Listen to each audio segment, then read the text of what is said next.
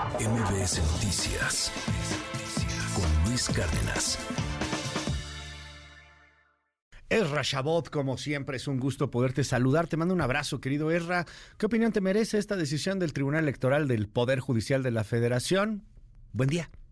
Hola Luis, buen día, buen día al auditorio. Pues sí, se trata fundamentalmente de la legitimación del derecho de pues empezar las campañas con anticipación. Me queda claro que la argumentación que pues manejó Janino Talora no tiene posibilidad de ser refutada. Me queda claro que los otros tres lo que intentaron pues fue básicamente decir hay una realidad que no podemos no podemos controlar. Es imposible en este momento parar una ola que comenzó hace pues meses, si no es que años, y en ese sentido tratar, decía el propio eh, presidente del tribunal, tratar de establecer un alto, un alto absoluto a estas actividades, pues no es precisamente la mejor opción. Yo diría, pues yo creo que se hubiese sido mejor que argumentara, pues no los podemos parar, es, sería prácticamente suicida tratar de pues controlar una ola que tiene un potencial enorme de crecimiento. Y en este sentido, pues trataron de encontrarle ante la argumentación que todos felicitaron a Janino Talora, eh, eh, etcétera, etcétera, pues le dijeron algo así como, pues no podemos, no se puede porque eh, mm, le dieron la vuelta, que si lo que están haciendo no es necesariamente acto anticipado de campaña, etcétera, etcétera, algo que pues se mm, termina por aventarle la pelotita otra vez directamente al INE y decirle, a ver, como esto ya no se puede controlar, es un hecho consumado y ponerle un alto es imposible, así lo asumieron, mejor vamos a tratar de reglamentarlo en algo que pues otra vez empezamos a, perdón, tendríamos que establecer una estrategia para definir lo que son actos de pre-campaña o de pre-pre-campaña, o previo a la pre-campaña.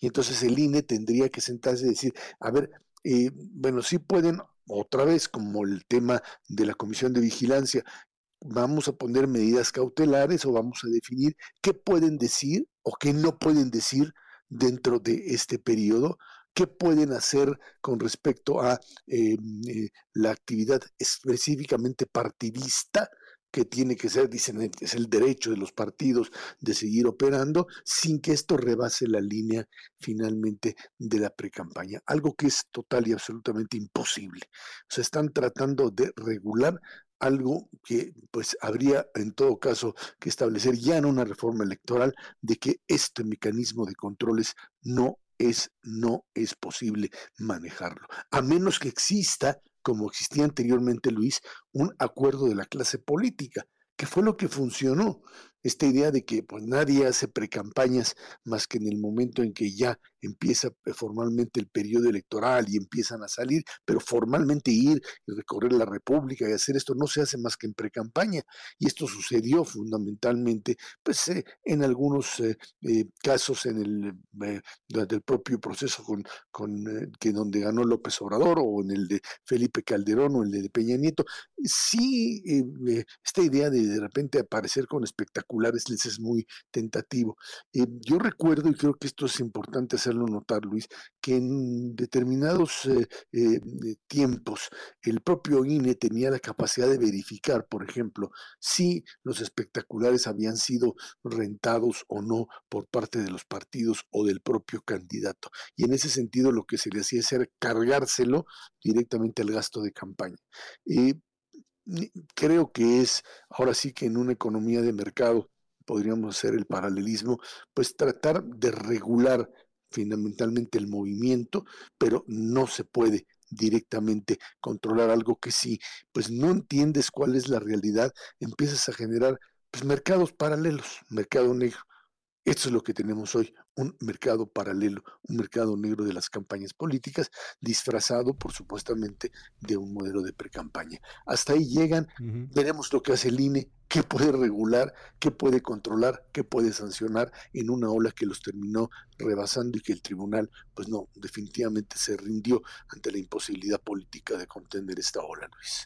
Oye, y es cierto, hubo un tiempo en el que el INE lo hacía, pero pues ese tiempo fue hace bien poquito tiempo, o sea, ni siquiera estamos hablando de, varios sexenios. El, sexenio anterior, eh, todavía en la elección intermedia, pues el INE tenía esta capacidad y estaba bien aceitado. Oye, mira, hiciste tal y tal y tal espectacular, es un simple recorrido, o sea, vamos, tiene su ciencia, nadie está diciendo que sean enchiladas, pero ¿a poco no saben de dónde son los espectaculares? O sea, ni que fueran espectaculares del mercado negro, ¿no? O sea, son espectaculares, ahí están las empresas, están muy claritas, habrá uno que otro que a lo mejor ahí se les ocurrió poner, pero es muy fácil poder hacer una contabilidad, es muy fácil checar quién está haciendo qué, inclusive hasta rastrear quién está pagando los mismos espectaculares que aparecen así eh, de la de la nada, pero pues hoy se ven todos eh, medio medio debilitados con las manitas amarradas, nadie se quiere meter en la bronca y se entiende, o sea, a ver quién se atreve, quién es el guapo guapa que le dice al presidente que no,